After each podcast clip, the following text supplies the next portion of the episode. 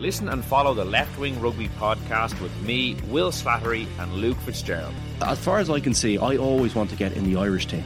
And that should be every young player's dream and ambition in this country. And if you're playing in a place where you're not going to get the opportunities in the big games, that they're the ones that get you picked. They are the ones, the Champions Cup games are the ones that get you picked.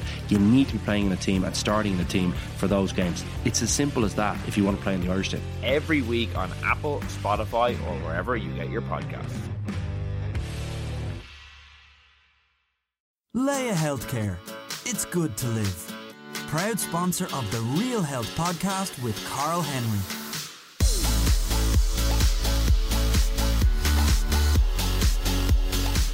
Hello and welcome to the Real Health Podcast with me, Karl Henry, in association with Laya Healthcare. This week's guest certainly needs no introduction. He's been a professional footballer, represented Ireland, Man United, Millwall, before becoming one of Ireland's most outspoken and popular commentators, columnist, writer, broadcaster, radio presenter, and now podcast host. Good God, there's an introduction. Eamon Dunphy, you're very welcome to the Real Health Podcast. It's great. It's a pleasure to be here. How are you? I'm great, thank God. We're going to chat about uh, life, basically, and lessons Yeah. from life. Uh, regular listeners to the show will know that every now and again we bring a surprise guest and we just chat things, Okay. basically. I want to start with your podcast first and foremost Yeah. before I look back at your kind of career and your life. Tell us a little bit about The Stand, why you did it, um, and how well it's doing. We are chatting before we came on air. Yeah. You're giving me the numbers, huge figures each month. Yes, um, I started it two and a half years ago. Um, I wanted to do radio. It's like radio, um, and I also uh, thought I'd be leaving RTE in the not too distant future. The great thing about a podcast is that you are independent. Uh, you are your own boss. You can do your own subjects, and um, you're on your own. But it's you know the marketplace is there. So we started off with zero listeners, um, and we worked very hard. Uh, good guests uh, on the stand. Um, we thought it would be a sports podcast, so we started with Liam Brady, John Giles, Didi Hamann, who you couldn't get better contributors for soccer. But then we expanded into current affairs, and we've had all kinds of really outstanding guests. And do you find that it gives you freedom in terms of an interview that you wouldn't have on a, a radio platform? Yes, it does give you freedom because I mean I'm the editor. I make all the calls about who should be on, and um, I have a very good producer who you know does the sound and, and you know gets the finished article up.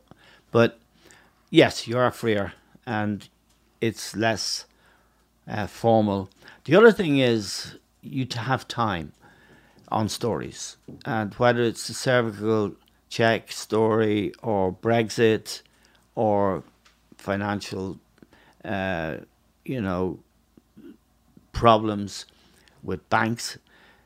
What you get in the normal media is maybe 10 minutes on a story. We can do 30 minutes. It's long form journalism, really. The same with the football. You know, the guys are on every Monday uh, and after every big match, and we have 35, 40 minutes. And it gives people on a c- commute, for example, or going to the gym, a good a chance to listen to a good conversation, find out all the news about the story, not just the headline uh, grabbing aspect of a story. I think it's um, i- i- it's free, freer, uh, and I think it's the future. I think people will. There's an idea out there that people have short attention spans. Well, I don't think they do in certain circumstances. They'd have short attention spans if they were listening to a gobshite, but they don't have short attention spans if you've got a good guest. Like we had Bertie Ahern on Brexit.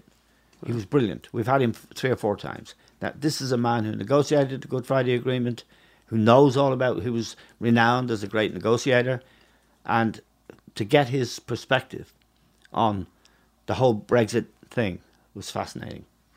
Where did your love for media come from? So to go from growing up in Dublin Yeah. to playing soccer abroad to coming back playing soccer, and then the decision to go into media. Where did the was the love for books, news always Yeah. there as in your childhood? Yes, Um, how do you I make how mean- did you make the leap from one to from the, from soccer to, to media? I well, I was always into newspapers. Uh, they were cheap relatively. My father always brought a newspaper home from work.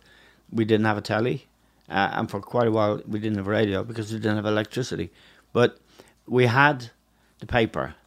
Uh, I was they, my father was very interested in politics, so I when I went to England when I was fifteen, it was a very exciting time. I went in 1960. That was the year John F. Kennedy became president of the United States. Martin Luther King was uh, coming with the civil rights movement. It was a very exciting uh, and um, optimistic time in a way when you contrast it with what we see today. Uh, to think that America's gone from John F. Kennedy to Donald Trump uh, in my lifetime uh, is mind boggling. Uh, but I was really interested in that. Uh, and in Britain, um, it's hard to take it seriously now, but there was a time when Harold Wilson sounded exciting and optimistic. I was always interested in politics and current affairs, so it wasn't something I had to learn. It was a natural interest, and I think that's very important.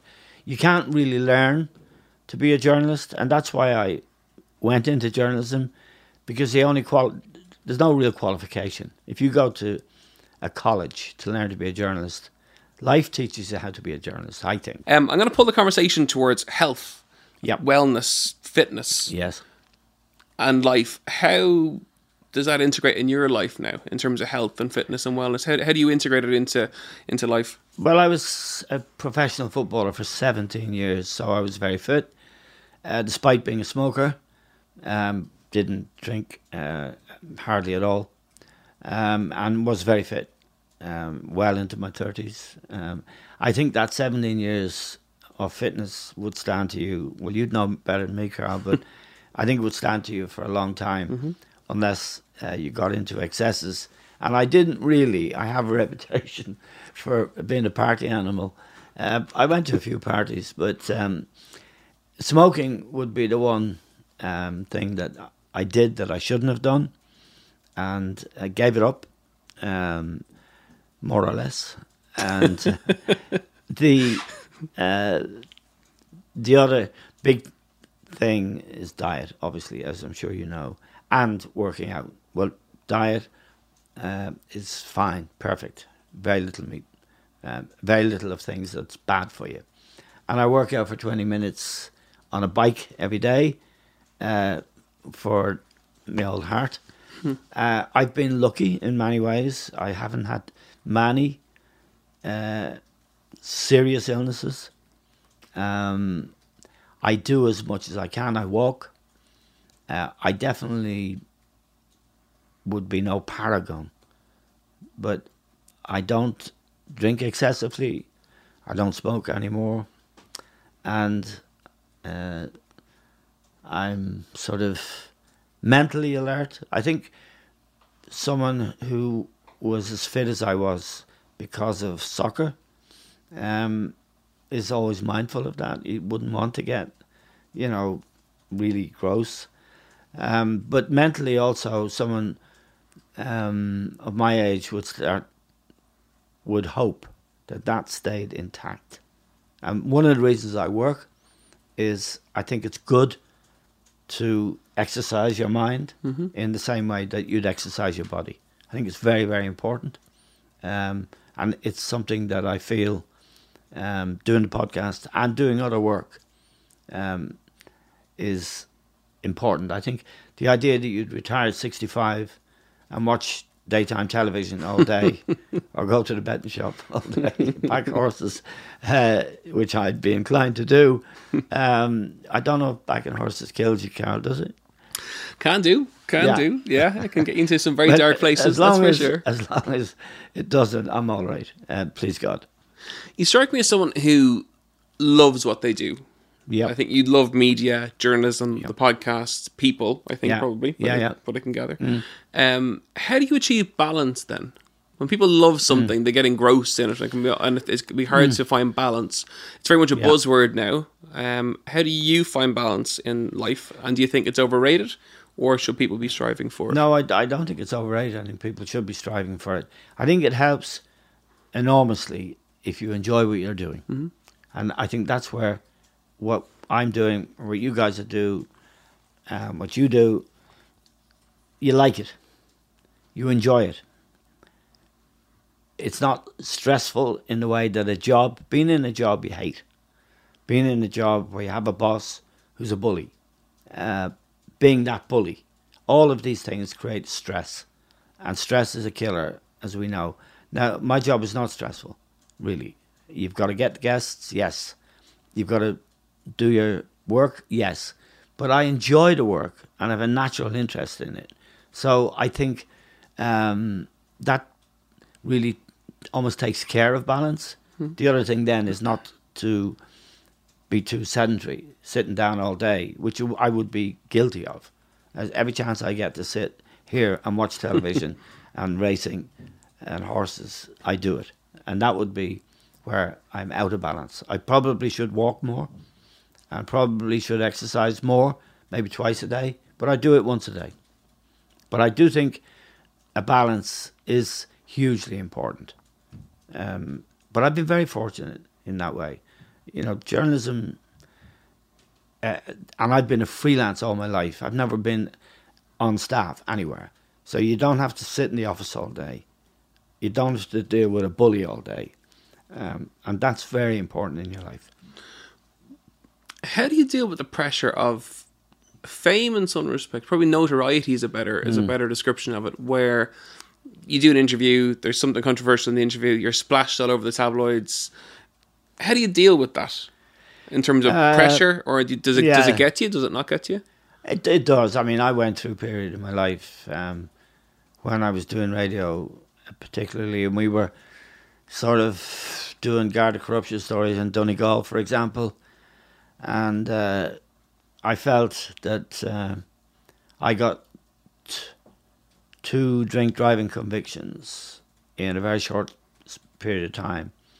Uh, and the tabloids went to town, and the implication was that I was a dipso, and I, which I wasn't, uh, but I was caught, um, and maybe, um, yeah, tabloids can uh, hurt you. There's no doubt about that. And I've said things on television that have been controversial, uh, in quotes. Uh, if you if you tell the truth about any given situation, it's bound to be controversial because everyone else is uh, gilding the lily, pretending these bums are great men or, or women, uh, and you're saying, "Well, hold on a minute, they're not." So you, it's it's you're going against conventional wisdom. There, all of these public figures uh, have most of them a spin operation around them. They have an image they want to protect. They want to suggest that they're kinder than us, that they're uh, got more humility than us, more wisdom than us. They have more money than us. So that's the war, uh, really, for public approval. That they, they always need these people. And how, how do you deal with the pressure of that then? So you say something truthful, Yeah. yet offensive, so that gets headlines. You walk out of side of your house, you go to the local shop, you're splashed all over the fronts of the papers. How Yep. does that? How does that? Not that how does it affect you, but how do you handle the effect of that? Do you come home, have a cup, of, have a cup of tea with your other half, or do you? You know, I'm fascinated how how, Yeah. how you, you deal with it because a lot of our listeners, and what is very topical, is dealing with in terms of mental health, dealing with the pressure of negativity, for one for a better word. Yeah, it's painful on the day, um, and it can be for your family as well, for your children. When I was, you know, when they were young and I was in the tabloids, uh, that's really something you, I deeply regret. You know, f- that they were hurt. Um, I kind of would be hurt, but what I always understood, and it, it's true for anyone who finds himself in that position, the next day there'll be someone else in that box and you will be forgotten and it's it's true that uh, the, the the storm the frenzy that surrounds someone for 24 hours or max 48 hours will just dissolve, and in a week's time, people will have forgotten it. And in general, if I go to the shops, uh, people are nice to me. I think they know that I'm not a saint, uh, but I don't think they think I'm a big sinner either. So I'm kind of uh, normal because everyone has made mistakes in their own life, so they know what it's like to be in trouble. Uh, and I think you just have to uh, live with it. Uh, but it's not nice on the day. But you've got to have the understanding that it's going to pass. Everything passes. And plus the belief of what you're saying Ah, yeah, is yeah. is that you can stand over it, you can stand by it, and that, Yeah. you know, that gives you that gives you somewhat a sense of calm is the wrong word, but you know that you're right. Well, yeah, I, I believe in the karma. I mean, I, I think karma is important. It exists. If you do good, uh, it'll go around. If you do bad, it'll come back. So I have that kind of uh, approach to life. You know, try to do the best you can. Try to do the right thing, and okay, if it doesn't work, it's still the right thing to do. If you were just sit down and have a chat with your 20 year old self, what advice would you give him? I'd say um, keep your head down.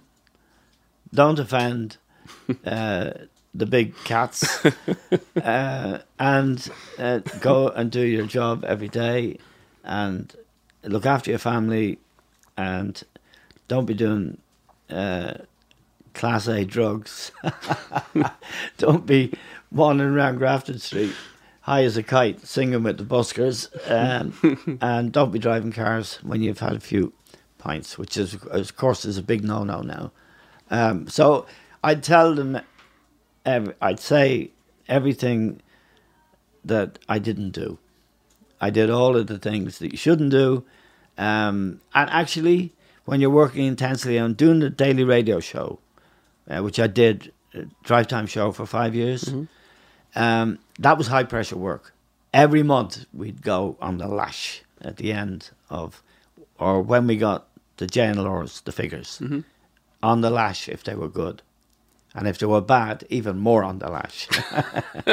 but I, I did all that stuff. And uh, I mean, lots of people got the wrong idea. We, they thought we were doing it every night, but we weren't. We were doing it once a month. Um, I actually got into a taxi, which I shared with a famous writer, um, whose name was associated with the Nobel Prize for Literature, Banville. And he didn't know me very well. I didn't know him very well either. He was actually in France, so we were on the plane together. And he was going in the same place as me, which was quite a long way. So we shared a taxi. And it was during this tabloid storm period in my life. And uh, we were jogging along up the motorway, and he said, uh, By the way, Eamon, do you take a drink still? Which is a way, a way of asking me if I was a dipso. and I said, Yes, John, I do. Have you got any? anyway, people thought I was a, an alcoholic, I think.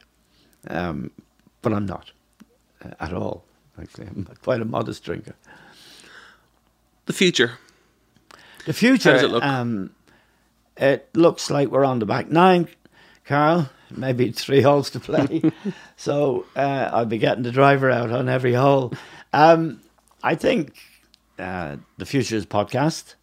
Um, and I'm lucky in- in that all the other things in my life are, you know, fine.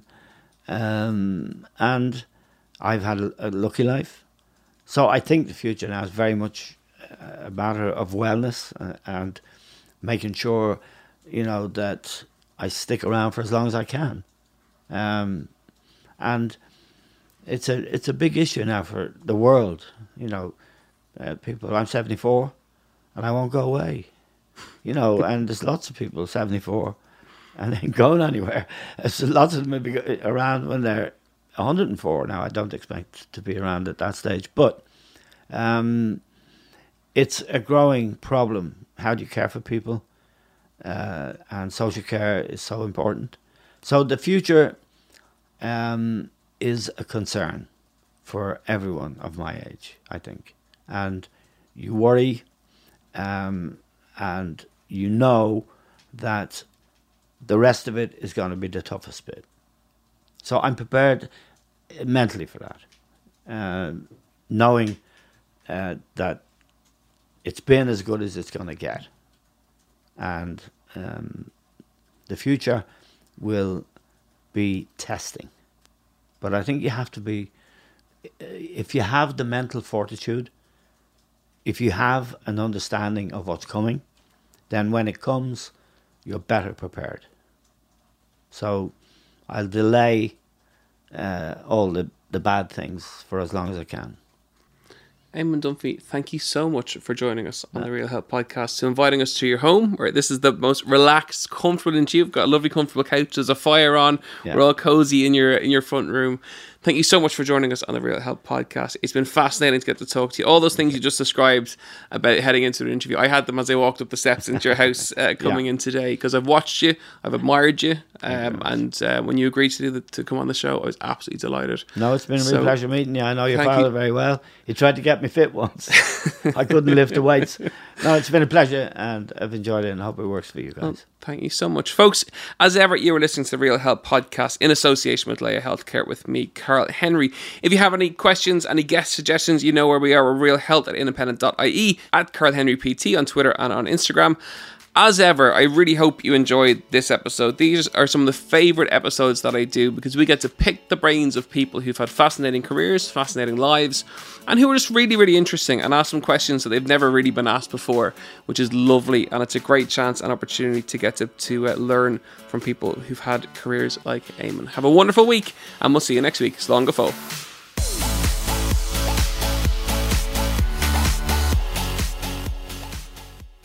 Laya Healthcare. It's good to live. Proud sponsor of the Real Health Podcast with Karl Henry.